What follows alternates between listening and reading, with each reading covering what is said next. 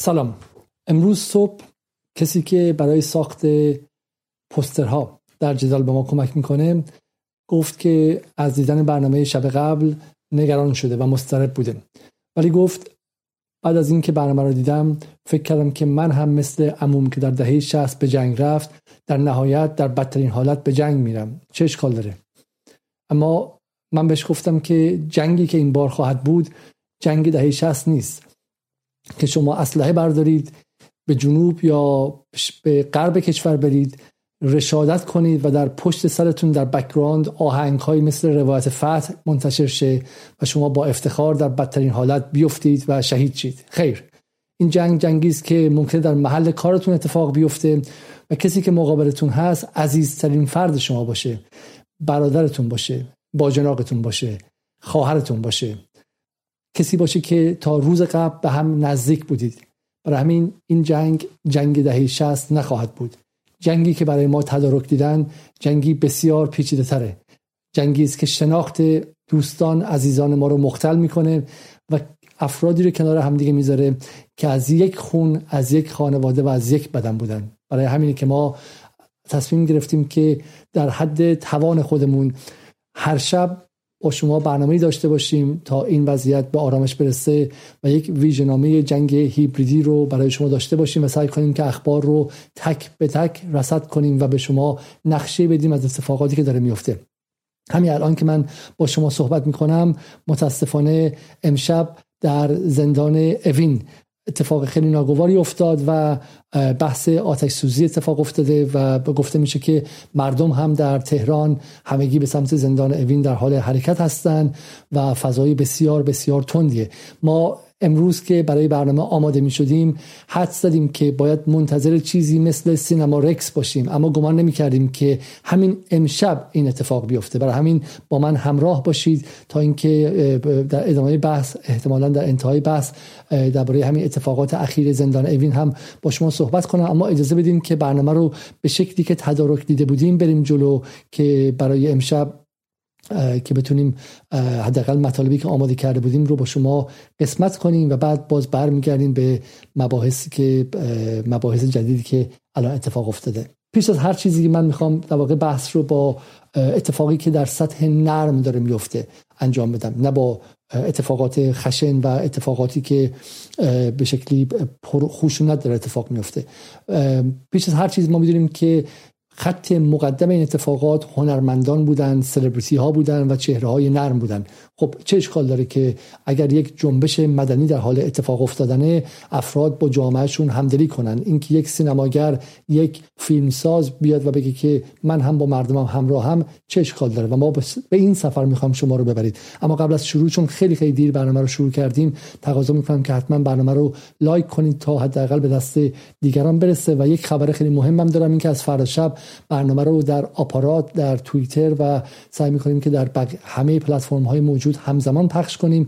این باعث خواهد شد که همین درآمد اندکی هم که در یوتیوب داریم حدود 2000 دلار در حال حاضر هستش رو از دست بدیم. اما مهم نیستش. این مسائل بسیار مهمه و مهم اینه که به دست شما مخاطبان در داخل ایران برسه. شمایی که بازیگران اصلی هستید و برای همین از فردا شب همزمان برنامه رو در چند پلتفرم منتشر می‌کنیم و بعد از اون هم بلافاصله در تکاش در تلگرام در بله در سروش در آیگپ و همه به شکلی پیام رسان هایی که در ایران در دسترسه خب اما بگذارید شروع کنیم با اتفاق جالبی که شب گذشته افتاد و اون هم به شکلی پیامی بود که مانی حقیقی داد. فیلم نمایش داده شود. Hello from Tehran. Welcome to the screening of my new film Subtraction. Uh, I'm very sorry that I'm unable to be there with you tonight in the theater. I was prevented by the Iranian authorities from boarding my flight to London on Friday. Um, they gave me no reasonable explanation for this utterly rude behavior. Uh, so naturally, on the way home from the airport, I was wondering about this and I was asking myself, why would the Iranian regime want to prevent me, a filmmaker, uh, from leaving my own country? And I came up with two theories. The first one is this. Um, a couple of weeks ago, I recorded an Instagram video in which I criticized Iran's mandatory hijab laws uh, and the crackdown on the youth who are protesting it and uh, so many other instances of injustice in their lives. Uh, perhaps the authorities thought that by uh, keeping me here, they could uh, keep a closer eye on me, perhaps to threaten me.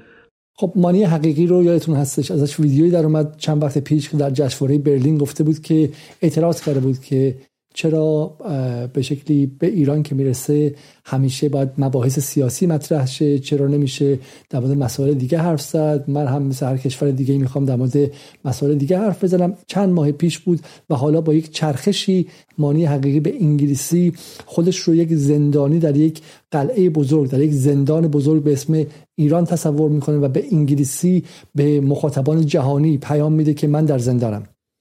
Um, and shut me up. Well, the very fact that I'm talking to you in this video right now kind of undermines that plan.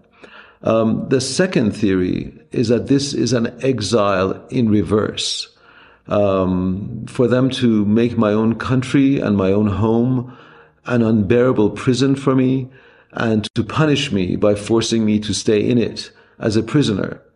Well, let me tell you that uh, being here in Tehran right now is one of the greatest joys of my life. I cannot put into words the joy and the honor of being able to witness firsthand this great moment in history. And I would rather be here than anywhere else in the world right now. So if this is a punishment. Uh... من این ویدیو رو متاسفانه ویدیویی که مارک داره رو برمیدارم اینجا. مانی حقیقی اعلام می‌کنه که براش خیلی باعث افتخاره که در اینجا باشه و در یک تبعید معکوسه در اینجا. میگم احساس زندانی بودن در اینجا. نقطه ای که باید در نظر بگیریم که ابطال مانی حقیقی در این سالها با رانت جمهوری اسلامی فیلم ساختن عملا از ایران به عنوان یک معدن خالی استفاده کردن که استخراج کنن اومدن تصاویر سیاه رو از داخل اونجا برداشتن و رفتن به دنیا نشون دادن و سعی کردن که به شکلی از تصفیه از صنعت مثل کسایی که قبلا می‌رفتن در آفریقا طلا رو مثلا از آفریقا استخراج می‌کردن می‌رفتن تو لندن تو بازار لندن میفروختن و بعد با کمک اون چه می‌دونم به شکلی در واقع اونجا فرایندش رو انجام می‌شد و در اون بازار میفروختن. همونجا زندگی خیلی خوب و خوشی داشتن. و مانی حقیقی یا افرادی مثل این که دو زندگی هستن مثل اسخر فرهادی و غیره دو جهانی هستن از ایران به عنوان فقط یک معدن خالی استفاده می‌کنن. معدنی که درش تصاویر استخراج میشه تصاویری که به درد اون بیننده غربی می‌خوره و برای همین حالا واقعا این که میگه تبعیده راست میگه چون جای اصلیش این آدم اینجا نیست. این آدم ها جهانی هستن غربی هستن و میگم ایران براشون فقط یک جایی که به عنوان مدن استفاده کنه اما نکته خیلی مهمی که من می‌خوام بهش اشاره کنم این که این همان مانی حقیقی است که تا چند ماه پیش می‌گفت چرا به ایران فقط سیاسی نگاه می‌کنه. چه اتفاقی افتاده؟ اتفاقی که افتاده جو عظیم دیکتاتوری است که تک به تک اینها رو به خط می‌کنه و میگه که یالا یا به قول خودشون به مردم میپیوندی به این انقلاب میپیوندی یا به بلای سرت میاریم یا به فشار میاریم یا اینکه از اون جوایز محروم میشی.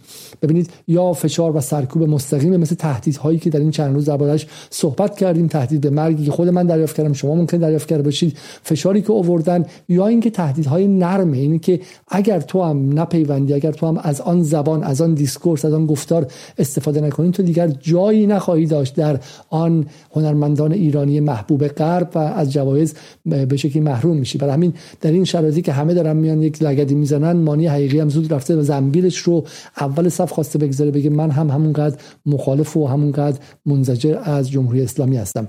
نفر بعدی. من هم مثل خیلی از ایرانی ها هر لحظه دارم در واقع این اخبار رو دنبال می‌کنم.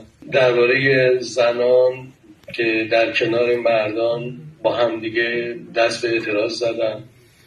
احساس کنم یک وظیفه انسانیه و هر کسی این مسئولیت رو انجام بده کمک کرده به یه حرکت درست. به همین دلیل می‌خوام که این جایزه رو تقدیم کنم به همه کسایی که الان در ایران برای حقوق بشر و مهمتر برای آزادی دارن جونشون رو در واقع کف دستشون گذاشتن و دارن حرکت می‌کنن. من باور دارم و ایمان دارم که بالاخره این, اتفاق خواهد افتاد. این اتفاق خواهد افتاد. ببینید این چرخش بین خیابان در ایران فضای مجازی و فضای بین الملل و ایرانیان مقیم خارج دیگه. هر وقت که شعله آتش قرار خاموش شه یکی دیگه باید بلندش کنه و این بچرخه. اصغر فرهادی به عنوان یکی از معروفترین فیلمسازان ایران همان کسی که دونالد ترامپ رئیس جمهور آمریکا حتی راهش نداد با آمریکا تا بتونه جایزه اسکار رو بگیره و فیلمش رو اینجا در لندن در Trafalgar Square نشون دادن. حالا اما به جهان پیغام میده که من هم با کنار مردم ایران هستم من هم جایزه رو به مردم ایران میدم و این discourse جهانی که مردم ایران برپا خواستن انقلابی در ایران در جریانی که همه هنرمندان هم بهش پیوستن رو به مخاطب غربی به جشنواره غربی میده. جشنواره غربی هم می‌خواد این رو ببینه. دیروز به شما گفتیم که تمامی عناصر غرب یک به یک احضار شدن و هر کدوم دارن کار خودشون انجام میدن. گرامی اوارد برای شروین حاجی پور فیلم برلین برای اون یکی جشنواره فریز برای اون یکی و در اینجا هم خب اینها باید هنرمندان ایرانی هم داشته باشن دیگه. اینها این ظرف این مظروف رو هم نیاز داره و اسقر فرهادی هم هستش. برای همین اون هنرمندانی که تا این لحظه جرأت کرده بودن و نپیوندن هم الان باید به این موج بپیوندن. اما جالبتر امثال حالا مهناز افشار هستن. مهناز افشاری که یک شبه از حجابش ور میداره و سلطنت طلب میشه. برای زن زندگی آزادی زنی که تمام عمر خود را بهبود زندگی و آزادی زنان ایران صرف کرد و فرهنگ و هنر ایران زمین مدیون زحمات اوست. حالا بگذاریم که فیلمی که از شاه و فرح وجود داره یکی از تحقیر آمیزترین فیلم های موجوده که شاه میگه خب زنان ناقص العقل هستن و جنس دوم هستن و در غرب مجبورن که به اینا قدرت بدن و فرح اونجا سرش رو با سری افکنی داره گوش می‌کنه. اما مهناز افشار یک قدم جلوتر میره و این به شما پروسه سلبریتی سازی رو نشون میده. کسی که سالها در خود ایران توسط حالا به شکلی اصلاح طلبان و نیروهای غربی ساخته شده پرداخته شده آماده شده بعد از ایران خارج شده توسط تلویزیون سعودی MBC Persian که متعلق به اون هم متعلق به MBS هستش به همون خانواده ای که به شکلی Independent و غیره رو میگردونه بهش جا دادن در کنار ابی قرار گرفته و معروف شده و به یک سطحی از معروفیت رسیده و حالا چه می‌کنه؟ میگه بنابر علاقه که داشتم و پیشنهادی که دادم که صفحه اینستاگرامم بیش از پیش در خدمت انعکاس صدای مردم قرار بگیرد پس از مشورت با دوستان معتمد و متخصص از امروز در استوری اینستاگرامم مطالب آموزشکده توانا منتشر خواهد شد. یعنی یک پروسه و فرایند انباشت شهرتی رو این فرد انجام داده. حالا که صفحش 9 میلیون 10 میلیون 12 میلیون مخاطب داره در اختیار توانا میده. توانا رو ما قبلا در برنامه معرفی کردیم اما یک بار دیگه بهشون سر بزنیم ببینیم رئیس توانا کیست. صلح نبودن جنگ نیست. یعنی به تنهایی کافی نیستش که یه جا جنگ نباشه که ما بگیم که اونجا صلح هست. در تاریخ هم نگاه بکنیم جنگ باعث شروع بهتر شدن زندگی ها مملکت ها جامعه ها بوده. این رئیس کسی که مهناز افشار صفحه رو در اختیارش داده تا به صدای انعکاس صدای مردم ایران باشه. سوریه الان می‌بینیم که آدمایی هستن یه گروهی هستن. من مطمئن نیستم کیان ولی ساینای پلاکاردهای خیلی بزرگ درست می‌کنن. به زبان انگلیسی خیلی قشنگ. الان سه ساله که دارن دعوت می‌کنن از دنیا که حمله بکنن. این سال 2014 داعش دیگه اومده. اولش نیستش به این نیمه داعش و جبهه نصره همه هستن. میگه ساینای خیلی قشنگ درست می‌کنن که حمله کنن. که حمله بکنن به سوریه. این آدم ها مسلما به خاطر این نیستش که صلح دوست نیستن که این حمله رو دعوت می‌کنن. صلح رو می‌خوان برای جامعهشون که اون حمله رو دعوت می‌کنن. ناتو فقط سربستان رو بمبارون نمی‌کرد. ناتو خود کوسوو هم بمبارون می‌کرد که مردم کوسوو رو در اصل رها بکنه. از میلوسویچ. یعنی خود اونهایی که داشتن آزادی پیدا می‌کردن از طریق این بمبارون خودشون امکان مرگشون خیلی زیاد بود. اونایی که آزادی پیدا می‌کردن از طریق بمبارون. مهناز افشار صفحش رو در اختیار کسی داده که می‌خواد شما رو آزاد کنه از طریق بمبارون. این فرد که کارمند وزارت این بودجه سالانش رو حدود یک خورده میلیون دلار از وزارت خارجه این آمریکا مستقیم می‌گیره و مدارک شما منتشر کردیم فردی است که از فردا 11 میلیون 12 میلیون افرادی رو که صفحه مهناز افشار رو دنبال می‌کردن رو می‌تونه بمباران خبری کنه و آماده کنه برای بمباران واقعی. مهناز افشار رو که دنبال می‌کرده؟ پسر خاله من دختر دایی شما اون کسی که چند می‌خواسته تخمه بخوره ببینن که چی گفته من از افشار چه می‌دونم به خاله زنکی امو مردکی قصه های زرد اینجوری. و حالا از مهناز افشار ابی خواستگاری این دنیا فلانی میان به کجا؟ به توانا آموزش سوریه سازی لیبی سازی و اوکراین سازی چرا برای اینکه اون پلیس سربا در تمام کامیونیتی ها نیبرهودهای کوسوویا بودن و اونجا اصلا زندگی می‌کردن که این قدرت رو حفظ کنن. اینا برای من تعریف می‌کردن که وقتی ناتو شروع کرد بمبارونشو می‌رفتن روی سقف خونه هاشون میشستن و داد می‌زدن از خوشحالی که این بمبا این بمبا دیگه بالاخره داره میاد. جنگ مسلما چیز وحشتناک بدیه که باید سعی کنیم به هیچ وقت لازم نباشه که بهش برسیم. مهناز افشار برابر علاقه که داشتم و پیشنهادی که دادم که صفحه اینستاگرامم پس از مشورت با دوستان معتمد و متخصص. متخصص چی؟ متخصص سوریه سازی. از امروز مطالب آموزشگری توانا منتشر خواهد شد. دقت کنید. مهناز افشار خانومی که چه می‌دونم بانمک بود خیلی شبیه گوش بود. چه می‌دونم خیلی صورت شیرینی داشت در خدمت توانا. توانا در خدمت شکر کنید که داره براتون بمب میاد. خب اما ببینید که این اتفاق برای اینکه بتونیم ردیابی کنیم به نظر من باید ببینیم که ارتباط اینها با هم چیه. آیا ما متوهمیم؟ آیا اونطوری که یک از اقوام به من گفت دیگه از لیبی و سوریه و اینا داره حالشون به هم می‌خوره از این حرفایی که ما زدیم. اینا دروغ های ماست. آیا اینها بزرگ نمایی های ماست یا نه؟ خودشون اینا رو به هم وصل می‌کنن.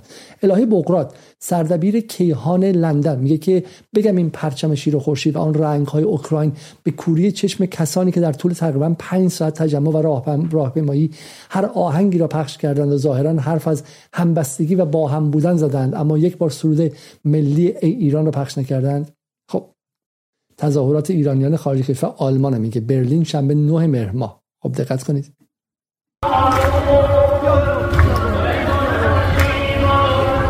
پرچم شیر و خورشید پشتش پرچم برلین بغلش پرچم اوکراین. دقت کنید. اوکراین و ایران هم سرنوشت شدن. همونطوری که من به شما دیشب گفتم قراری که ایران و اوکراین در یک جا برن. چون جمهوری اسلامی و روسیه پوتین قراری که هم بسته بشن. یادتون هست دیشب به شما چی گفتم؟ بعدی رو ببینید. اینم بقیهش.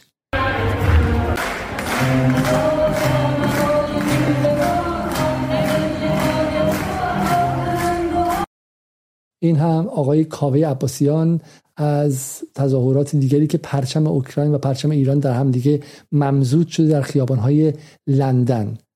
و بعدی خانم مسیح علی نجات که میگه Iranians stand in solidarity with Ukraine. مردم ایران در اتحاد با مردم اوکراین هستند همونطوری که زلنسکی گفت خیلی به شکلی حملات پهبادی که به اوکراین شده از طرف ایرانی هاست.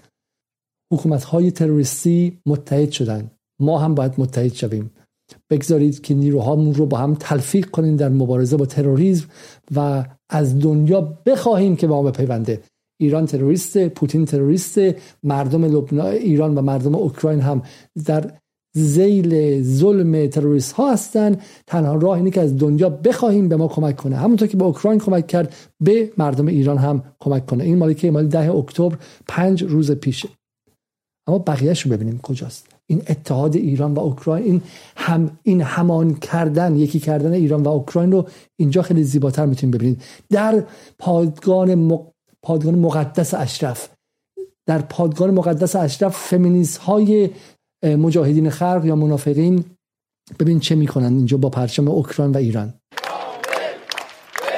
یه پرچم اوکراین یه پرچم ایران.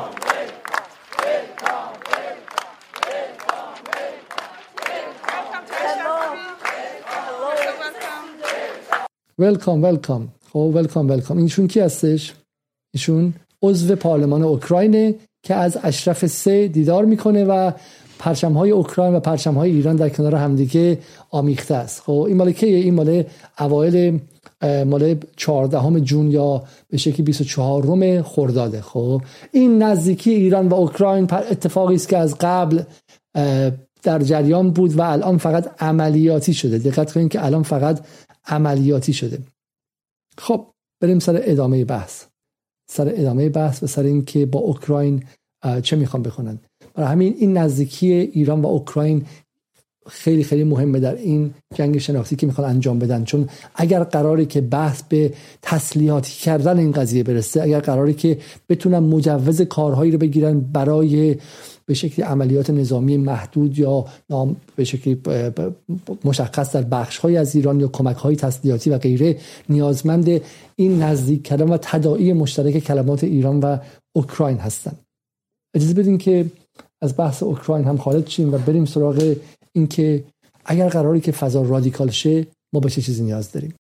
به ویژه برنامه جدال برای جنگ هیبریدی خوش آمدید. برنامه هایی که احتمالا هر شب اگر در توانمون باشه به صورت حداقل کوتاه زیر یک ساعت سعی می‌کنیم که پخش کنیم تا شما رو در جریان آخرین خبرها بگذاره اون چیزی که ما الان نیاز داریم تحلیل اما تحلیل هایی که بتونه هر خبر رو به تنهایی دیکود کنه و رمزگشایی کنه و اجازه بده که ما فهمی داشته باشیم و به چه معنی؟ به معنی این که هر کنون از ما بتونیم که این فهم رو به اطرافیانمون منتقل کنیم. متاسفانه در مقابل آتش توپخانه شدید رسانه اون طرف این طرف عملا دستش خالیه و هیچ حالا استثنا یک از خبرها رو که درباره اردبیل بود بلافاصله تکسیب کردن و یک کار خبری روش انجام شد. ولی در بقیه موارد هر کم از این خبرها میاد منفجر می‌کنه افراد رو زخمی می‌کنه و بعد هم انگار نه انگار بعد از سه روز چهار روز هم اگر تکسیب شه دیگه اهمیت نداره چون مخاطب به شکلی ذهنش آلوده شده. برای ما مجبوریم که خیلی واکنش سریع به خرج بدیم.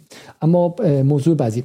اگر قراری که ایران اوکراین اگر قراری که در اون حرفی که من شب گذشته زدم این تغییر نظم جهانی که به شکلی آقای خامنه‌ای هم بهش اشاره کرد آینده های پیچیده و ترسناک در اختیار ما بذاره و اگر قراری که به واسطه این هنرمندا و سلبریتی ها و اون لایه نرم یه اتفاق جدی تر بیفته که باید یک خشونت جدی باشه ما به چه چیزی نیاز داریم؟ ما به خون نیاز داریم خون فراوان.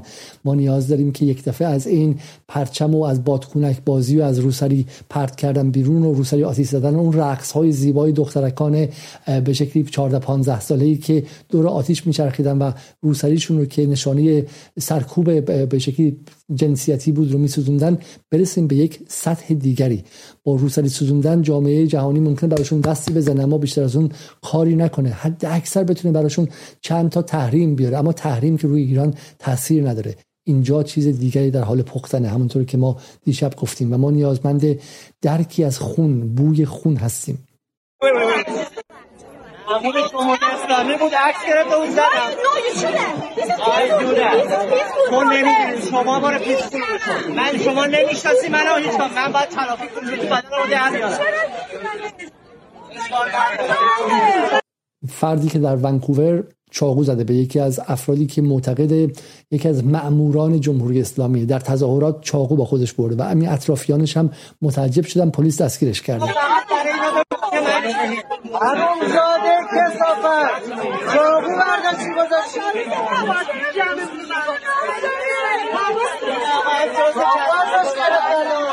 خب بیایم ببینیم که این معمور جمهوری اسلامی که این چاقو زده چه فردیه.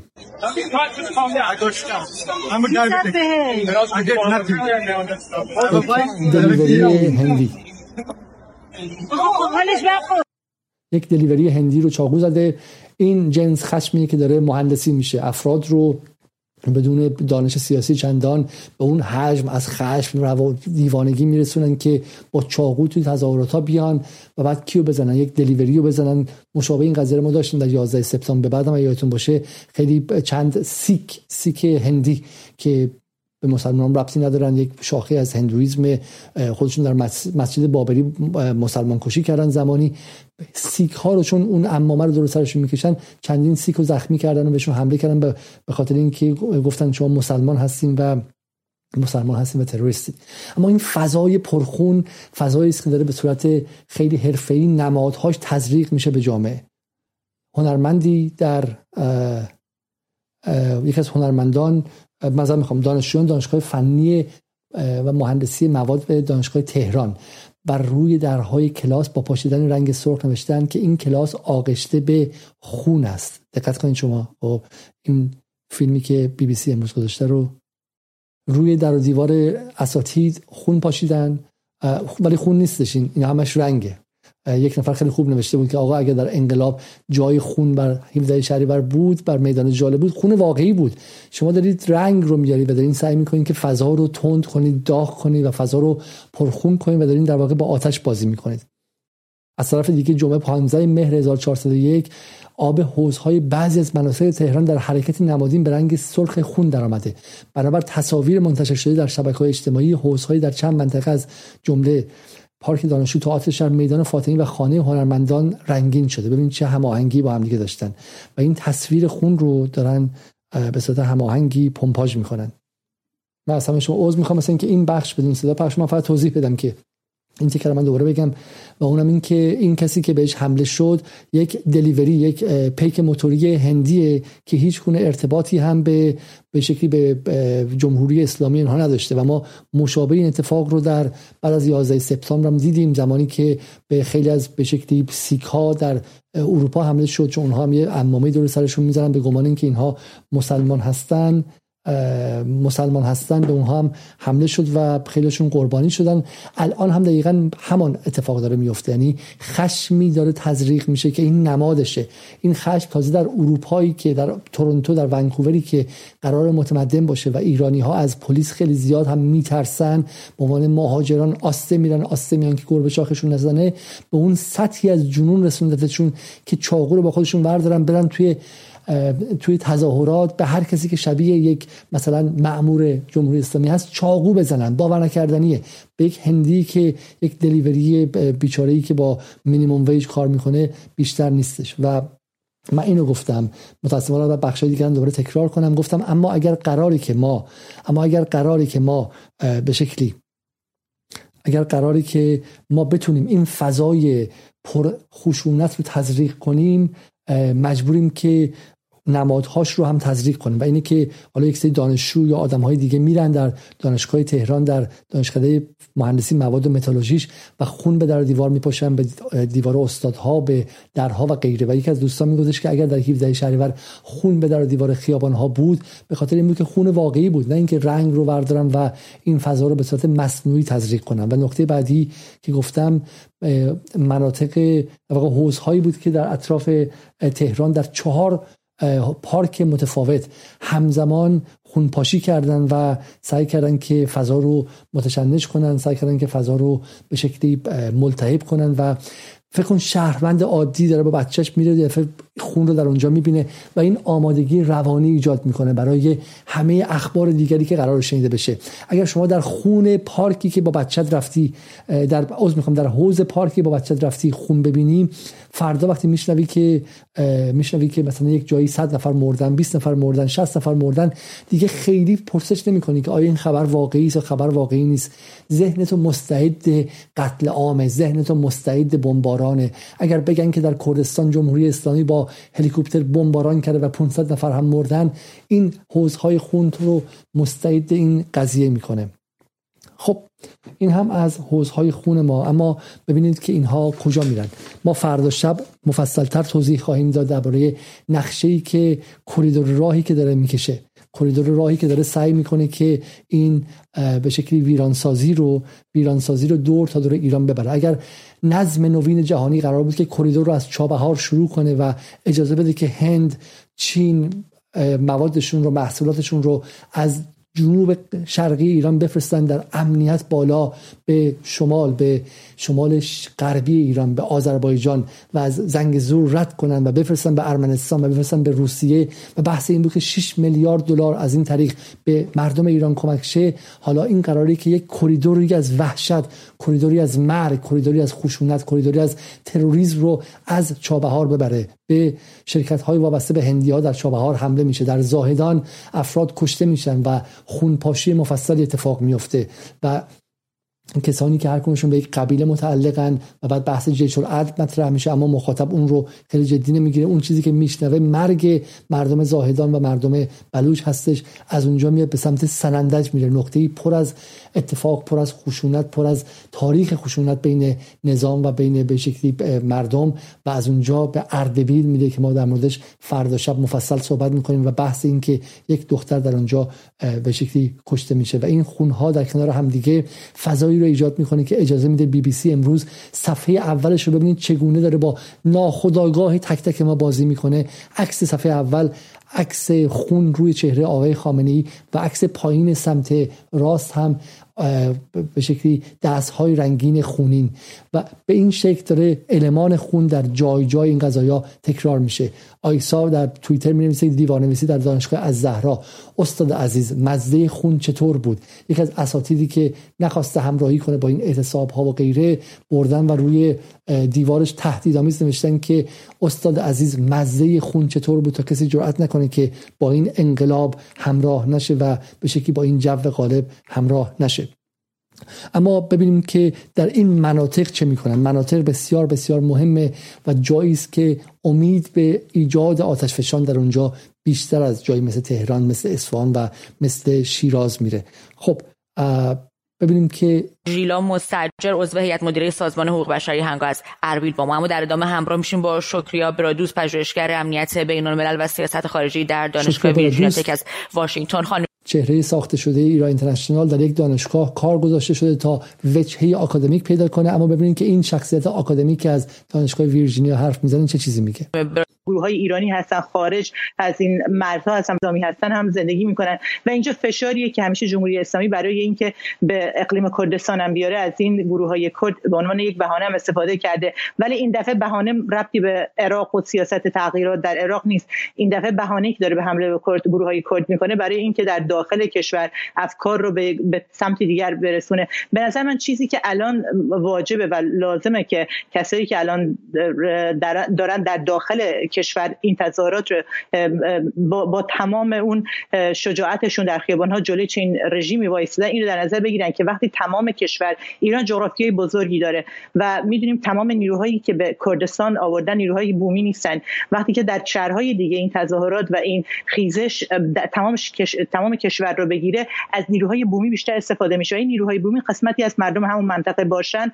دیگه اون سرکوبی که الان ما داریم نمی‌تونه ادامه داشته باشه. ولی در کردستان واقعا داستان یه چیز دیگه است. چون که هر نیروهایی که گفتم 43 ساله به این مناطق آوردن نیروهایی هستن که از این مناطق نیستن و خیلی وقتا سعی کردن حتی از نیروهایی که در کردستان هستن در کردی ما بهشون میگیم جاش یعنی خائنان از اونها هم استفاده کنن که بتونن مردم رو سرکوب کنن. و چیزی که الان هست مردم سعی می‌کنن اون کسانی که با رژیم دارن همکاری می‌کنن رو شناسایی کنن که این به نظر من یک تاکتیک خیلی خوبیه که در میدان جنگ شما استفاده می‌کنی برای اینکه ترس رو به دشمنت بدی که ترس از این شناسایی باعث که کسایی که دارن با رژیم همکاری می‌کنن از این همکاری دست بردارن چون که عاقبتی که تا حالا دیدیم در وکان بوده در شهرهایی بوده نتیجهش برای چنین کسایی هم نتیجه بوده که بقیه بهش رسیدن. یعنی کشتن بله. این کسایی که به رژیم همکاری کردن. سپاسگزارم از استاد دانشگاه آکادمیک یک بار دیگه. دقایق که با هم صحبت می‌کنیم در سرندر جو همراه میشیم با شکریا برادوس پژوهشگر امنیت بین الملل و سیاست. پژوهشگر امنیت بین الملل و سیاست خارجی در دانشگاه ویرجینیا تک از واشنگتن. خانم برادوس همین؟ فرد رو کاشتن اونجا مثل یک بمبی که آماده است. اما چی میگه اینجا؟ نیستن و خیلی وقتا سعی کردن حتی از که تا حالا دیدیم در وکان بوده در شهرهایی بوده نتیجهش برای چنین کسایی هم نتیجه بوده که بقیه بهش رسیدن یعنی کشتن. این کسایی که به رژیم همکاری کردن و این خانم پژوهشگر میگه که در کردستان دارن غیر بومی ها که با جمهوری اسلامی همکاری می‌کنن و بهشون میگن جاش رو شناسایی می‌کنن همونطور در بوکان و غیره و عاقبت اینها کشتنه داره پیام میده که باید کسایی که با جمهوری اسلامی همکاری می‌کنن رو شناسایی کنید و بکشید. چیزی که مجاهدین خلق کموله و حزب دموکرات در خوابشون نمی‌دیدن بتونن زمانی در تلویزیون های خودشون بگن. و این آدم داره در تلویزیون ایران اینترنشنال با یه برد چند میلیون نفری داره میگه که باید برین کسانی که برای جمهوری اسلامی کار می‌کنن یعنی مامور مثلا نیروی انتظامی مامور به شکلی ادارات مامور به شکلی استانداری مامور بخشداری مامور سپاه رو پیدا کنید شناسایی کنید و بکشید. باور نکردنی است. خون خون در اون حوض‌های پارک های تهران installation به روش Damien Hirst نیستش. installation هنری نیستش. آمادگی بخش های مختلف یک جنگ هیبریدی تمام ایاره که یک سمتش ایران اینترنشنال دستور به کشتن دستور به کشتن مأموران دولتی در کردستان داره میده. به اسم پژوهشگاه دانشگاه ویرجینیا تک داره دستور تروریسم میده. تروریسم به هیچ معنایی غیر از این نداره. غیر از این که برید و مأموران رو بکشید. و بعد مسیح النجات اونجا میگه که چی؟ میگه که ایران تروریسته. باور نکردنی است بریم نفر بعدی. آقای امار گلی. میگه که گزارش کودک روبایی های هدفمند سپاه. در طی روزهای گذشته گزارش متعددی از روبوده شدن کودکان 10 تا 15 ساله در سنندج به دستم رسیده. در یک مورد موفق به راستی آزمایی این جنایت توسط سپاه بیت المقدس کردستان شدم. خب بحث کودک روبایی رو مطرح می‌کنه. ببینیم که این کودک روبایی داستانش چیه. امار گلی روزنامه‌نگار و تحلیلگر روابط بین الملل از برلین با ما هستن. آقای گلی در گزارش هم کم و بیش اشاره شد. ما هم گفتیم مناطق کردنشین در چهار هفته اخیر کانون اعتراض بوده. گاهی وقتا بیشتر از تهران گاهی وقتا هم البته در حدود تهران پایتخت. الان وضعیت در اونجا چگونه است؟ وضعیت کما فی سابق متشنج در شهرهایی مثل مهاباد، بوکان، سقز، سنندج، دیوان دره، بعضا کرمانشاه و ایلام در طی روز گذشته و امروز قسما هنوز اعتراضات ادامه داره. نکته بسیار عجیبی که اتفاق افتاده و بسیار خطرناک اینه که نیروهای سپاه پاسداران خصوصا نیروهای لباس شخصی روی آوردن به روبودن کودکان زیر سن.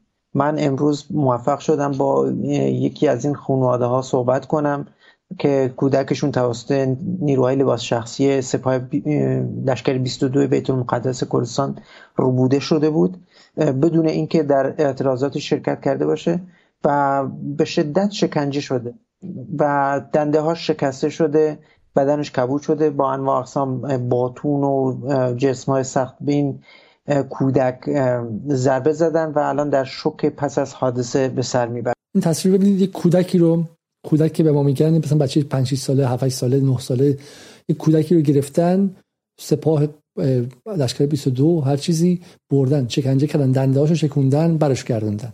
حتی در گزارش دیگه ای که امروز به دست من رسید دو کودک به اسم آلان و هورام حسینی در شهرک کشاورز سندج ریختن خونهشون نه تنها خودشون رو کتک زدن و بازداشت شدن به مکان نامعلومی منتقل شدن پدر و مادر این دوتا کودک رو به شدت شکنجه کردن در منزل خودشون. یعنی ما در وضعیتی هستیم که بسیار نیروهای امنیتی دارن جو سنگین و خشونتباری رو به مردم تحمیل می‌کنند امروز من با یکی دیگه از زندانیایی که تعیین می‌کرد و می‌کنید که بازداشت شدن. بله. فکر می‌کنید که این اعتراضات به کجا ختم خواهد شد؟ فکر می‌کنید که همینطور اد... جمال موسوی یک کلمه نیپرسه که آیا امار گلی آیا هیچ سندی هم برای این حرفا داریم؟ منم ادعا می‌کنم که روز گذشته داخل بی بی سی فارسی سه کودک رو گرفتن. و بعد پختن خوردن باشون قرمه سبزی درست کردن و دادن شب به عنوان غذای تیک اوی فرناز قاضی زاده و رعنا رحیم پور ببرن خونهشون با خانوادهشون بخورن. هیچ گونه سندی هم که لازم نیست من به شما بدم. هر چی که من بگم حق دارم که بگم. برای اینکه ما اصلا در دوره سند و مستند و مدرک و اینا که حرف نمی‌زنیم که سه تا بچه توی لندن داشتن راه می‌رفتن آقای جمال موسوی ورشون داشت اوورد توی گونی کرد داخل بی بی سی برد بردون بالا پختشون قرمه سبزی باشون درست کرد بعدم گذاشت تو غذا به رعنا رحیم پور و فرناز قاضی زاده گفت برین خونه takeaway food ه خب؟ هیچ سند و مدرک هم لازم نیستش. این هم اسمش از بی بی سی فارسی. جایی که مدعیه که guideline های ژورنالیستی رو انجام میده. امار گلی اومده مثلا معلومه است که کیه. احتمالا یکی از نزدیکان مثلا پژاک و مثلا دموکرات و کموله اومده داره یک سری اخباری رو میده که می‌تونه این اخبار هر کدومش یک کشوری رو منفجر کنه. خبر این که سپاه پاسداران رفته در کردستان بچه دزدیده کودک دزدیده دندشون شکسته بعد پدر مادران هم شکنجه کرده این اخبار خیلی سادیستیکه و هیچ کدومشون هم مستند نیستش. اگر مستند باشه هر کنشون باید بخیر گفته بشه.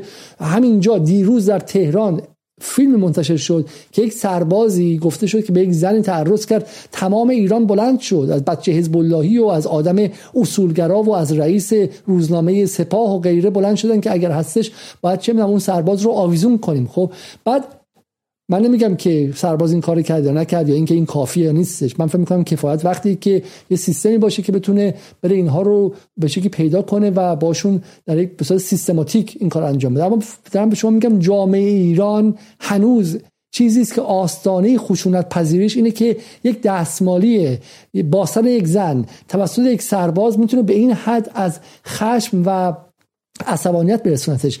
قصه ای که امار گلی میگه پس در چنین جامعه ای می‌تونه آدم ها رو به ساخت کوکتل مولوتوف به شلیک تفنگ و رفتن به سمت کار تروریستی بیاره. اگه شما بدونین که سپاه پاسداران سری آدم غیر کرد از همدان و از چه می‌دونم شیراز از جای دیگه اومدن توی منطقه شما که کردستانه خانم شکریا برادی گفتش که گفت اینا محلی نیستن. سری جاش اومدن که یا یا محلی که جاش هستن. اومدن. بچه‌هاتون و کودکان 7 سالتون رو گرفتن دزدیدن.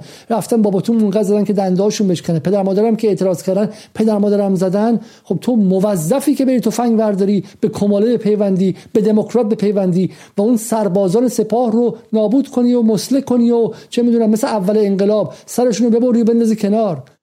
بعد این از کجا داره میاد؟ از تلویزیون منافقین داره میاد از تلویزیون صدام داره میاد. خیر مستقیم از تلویزیون بی بی سی داره میاد. بی بی سی که بعدش هم مریم عرفان میاد در مورد هنر روز حرف می‌زنه بعد اونجا میاد فیلم مستند پخش می‌کنه. توی یک چیدمانی از عناصر زندگی روزمره ای که طبقه متوسط ایرانی هم بهش اعتماد می‌کنه تو همین تصاویرم نگاه کنید شما تصویری که نشون میده آخرش این تصویر دخترانه خب؟ یعنی داره از خون و از به شکلی شکستن قفس سینه بچه هفت ساله و نه ساله و کودک حرف می‌زنه. ولی بعدش چی میگه؟ بعدش این دخترها هم نشون میده این چیز مدنی نشون میده. این بچه ها می‌خواستن فقط این کار انجام بدن اومده گرفته. حالا بگذاریم که اصلا بحث بحث آدم کودک ربایی رو اینها به عنوان بازداشت میگن. کلمه بازداشت رو از زمانی به بعد اینها با کلمه ربایش عوض کردن. و این تکنیک تکنیکی که ما می‌دونیم. اول از همه برای اینکه شما بتونید مغز رو بمباران کنید و بتونید کلمات رو عوض کنید. به این میگن به قول معروف یه جور linguistic warfare یا یک جنگ روان زبان شناسانه است. همون کاری که در آمریکا اتفاق افتاد با رامسفلد به صورت معکوس. وقتی که مسلمون ها رو می‌گرفتن و waterboard می‌کردن می‌گفتن که این که شکنجه نیستش که این به شکلی enhanced interrogation technique ه و این نجوری به شکلی بازجویی وسعت یافته است. شکنجه نیستش که. حالا اینا برعکسش کردن. بازداشت رو بهش میگن آدم ربایی و کودک ربایی. چون اگه زیر 18 سال باشن میشه ربایش کودک. نمیگن که اون 18 ساله به پایین که ممکنه 17 سال و مثلا نیم باشه آیا عضو پژاک بوده؟ آیا سلاح دستش بوده یا یا نبوده؟ خب اما این هم موضوع بعدی. بریم اما سراغ سراغ مسئله بعدی و اینکه چه اتفاقی داره میفته. ما برنامه رو که برای شما داشتیم تهیه می کردیم گفتیم که شما رو آماده کنیم برای برنامه فردا شب که ما می‌خواستیم فردا شب درباره آذربایجان صحبت کنیم درباره اتفاق خیلی تلخی که در اردبیل افتاد و بلافاصله توی به شکلی نقطه خیلی عجیبیه چون ما در این چند هفته خیلی متعجب بودیم که چرا آذربایجان خبری ازش نمیاد و گفتیم که خب آذربایجانی ها و به ویژه پانتورکیست ها خب زمانی که مدت زیادی که راه خودشون رو جدا کردن در سال 2009 یا 88 هم همراه با بقیه جا شدن ولی احتمالا به این دلیله که چون اصلا دنبال جدایی طلبی هستن پانتورکا نیومدن. و دقیقا انگار کسی که داره طراحی می‌کنه بخواد تست بزنه اونجا رو هم هدف گرفت تا نشون بده که خیر. اونجا هم ما به شکلی انگشتمون روش گذاشتیم و آذربایجان هم داریم تست می‌زنیم. ببینیم کدوم که از شهرهاش مستعد بلند شدن خبری اومد درباره به شکلی کشته شدن یک دختر که ما فردا در موردش صحبت می‌کنیم. اما برنامه رو که میساختیم داشتیم فکر می‌کردیم که با به شکلی با تیم سردبیری که اتفاقات بعدی چیه؟ اتفاقات بعدی که دیشب حد زدیم یکی بحث پیدا کردن گور دست جمعی بود و یکی بچه ها گفتش که سینما رکس سینما رکس اینها باید احتمالا یک جایی هم بتونن آتش بزنن و بعد به صورت خیلی دردناکی ما دیدیم که دقیقا همین اتفاق همین اتفاق افتاد و همینجا که من با شما صحبت می‌کنم اخبار آتش گرفتن زندان اوین منتشر شد و با تصاویر خیلی خیلی دردناک که به قول انگلیسی گیم چنجره و واقعا می‌تونه که اتفاقات رو عوض کنه. فقط امیدوارم که کسی اونجا فوت نکرده باشه یا اتفاقی نیفتاده باشه و بعد دقت کنید دیگه دقت کنید که آتش زدن به شکل زندان اوین آنقدر شاید کار سختی نباشه. دقت کنید اگر به ما اطلاعات کافی داده بودن در ایران که به خاطر لاپوشانی های به نظام رسانه در ایران ما نمی‌دونیم ما می‌دونیم که بین سالهای 2010 تا سال 2014 نیروگاه های فراوانی توسط اسرائیلی ها سوخت در جنگ های سایبری همون موقعی که استاکسنت رو علم کرده بودن همون موقع هم به نیروگاه ها و به بسیار از تاسیسات زیربنایی دیگه ایران حمله کرده بودن که ما اخبارش رو میشنیدیم ولی هیچ وقت به ما نمی‌گفتن که این جنگ جنگ سایبری اگر در فیلم زیرو دیز نگاه کرده باشین روزهای صفر در اونجا توضیح داده و این هم حالا بعد فردا در بیاد که این آتش سوزی چی بوده؟ آیا از درون خود زندان بوده؟ آیا جنگ سایبری بوده یا اتفاق دیگه بوده؟ اما تمامی اینها در کنار همدیگه داره سیستم عصبی اجتماعی ایران رو منحل می‌کنه و به اون آستانه جنون میرسونتش جنونی که دیگه دیگه همه چی براش باورپذیر باشه و مستعد عمل جنون آمیز از سمت خودش هم باشه. حالا این شهروندی که در تهران این تصاویر رو دیده در کرمان در جای دیگه است اون هم فردا ممکنه که در یک لحظه جنون آمیز بتونه تسلیحاتی شه. این افراد افراد عادی که نخواهند بود. ببینید که این توییتی که دنیا دادرسان زده و 28 هزار تا آدم و ربات هم لایکش کردن چیه؟ میگه هر کی به من شلیک کرد بزنیدش. هر کی گفت هر کی به مردم شلیک کرد بزنیدش هر کی گفت نزنینش اونم بزنینش هر کی گفت صحبت کنیم اونم بزنینش هر کی گفت منم اعتراض دارم این راهش نیست اونم بزنینش هر کی گفت فرق شما با اونا چیه اونم بزنینش هر کی گفت اینا برن کیمیان اون اونو دو بار بزنینش اینقدر بزنین تا تموم شن این بی همه چیزها. فضا فضایی که هر لحظه قراره که تند تر و تند تر شه. همین امشب وقتی که با این اخبار تونستن این صف ماشین ها رو به سمت یادگار امام را بندازن یا حالا ممکنه که این عکس هم واقعی نباشه اما دیگه در عصر ما فرق نمی‌کنه که این عکس واقعی یا نه. چیزی که ما می‌دونیم این که زندان اوین آتش گرفته تصاویرش بیرون اومده و مردم به اون سمت حرکت کردن. حالا اگر از میان این مردم از بالای یک از اون خونه ها یک تکتیر انداز بیاد و به چهار تا از این ماشین ها هم شلیک کنه چهار نفران در اینجا بمیرن حالا شما بیایید و اون رو جمع کنید. فوری خبر رسیده از زندان اوین می‌گوید چند دقیقه پیش دو هلیکوپتر در زندان اوین نشستند و زنگ خطر زندان در حال آژیر ممتد منتظر خبرهای بعدی باشید. خب فضا لحظه به لحظه به لحظه تندتر میشه. فوری همین الان هلیکوپترها وارد زندان اوین شد. آژیر زندان اوین به صدا درآمد و غیره و غیره. ما واقعا این روزها نگران بودیم اما گمان نمی‌کردیم که بحث به این زودی به این زودی و به این زودی به اینجا برسه. و باید واقعا آژیر قرمز رو کشید و باید گفت که وارد عصر متفاوتی شدیم و جنگ هیبریدی آغاز شده و به هر قیمت اینها می‌خوان این اعتراضات رو تبدیل به جنگ کنن. دیگر بحث بحث اعتراضات نیست. اینها خون می‌خوان خون لازم هستن و می‌خوان تمام جاهایی که می‌تونن رو تبدیل به جنگ کنن نظم قدیمی جهان برای فرو نیفتادن به یک اوکراین دیگه لازمه. لازم نیاز داره. یک اوکراین براش کفایت نمی‌کنه و نیاز داره که نیاز داره که شعله های آتش رو در اقصا نقاط ایران بکاره و یک کریدوری از مرگ و به شکلی جنون و انفجار به وجود بیاره. منتظر ترورهای بعدی منتظر انفجارهای بعدی منتظر اخبار پیدا شدن جنازه های بعدی منتظر اخبار تجاوز شدن های بعدی باید بود در این روزها و و باید خیلی خیلی مراقب بود. اولین پیشنهاد من به شما اینه که سراغ خبر که میرید با احتیاط برید. خبر منطقه جنگی است. خبر منطقه است که می‌تونه شما رو به خطر بندازه. برای همین timeline ی که باز می‌کنید با احتیاط باز کنید.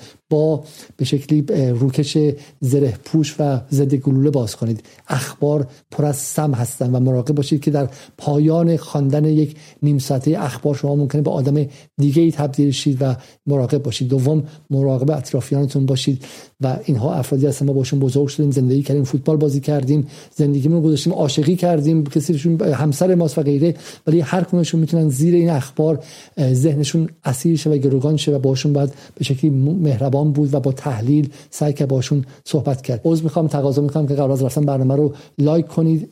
به خاطر اینکه ما قراره که از یوتیوب به شکلی برنامه رو گسترده کنیم و در پلتفرم های مشابه هم برنامه رو پخش کنیم تقاضا می‌کنم که اگر می‌تونید و در وسطتون هست به ما کمک کنید. الان به این کمک نیاز داریم. برای اینکه داریم سعی می‌کنیم که تیممون رو بزرگ و حرفه‌ای کنیم. اگر تونستید در پترون عضو باشید اگر نه در همین پیپل به ما کمک کنید و در کنار ما بمونید که ایران امروز نیازمند رسانه های و کسی جز خودمون رو نداریم و به نظر میاد که رسانه های رسمی دست خالی از این حرف هستند تا فردا شب با همه شما خدافزی می‌کنم.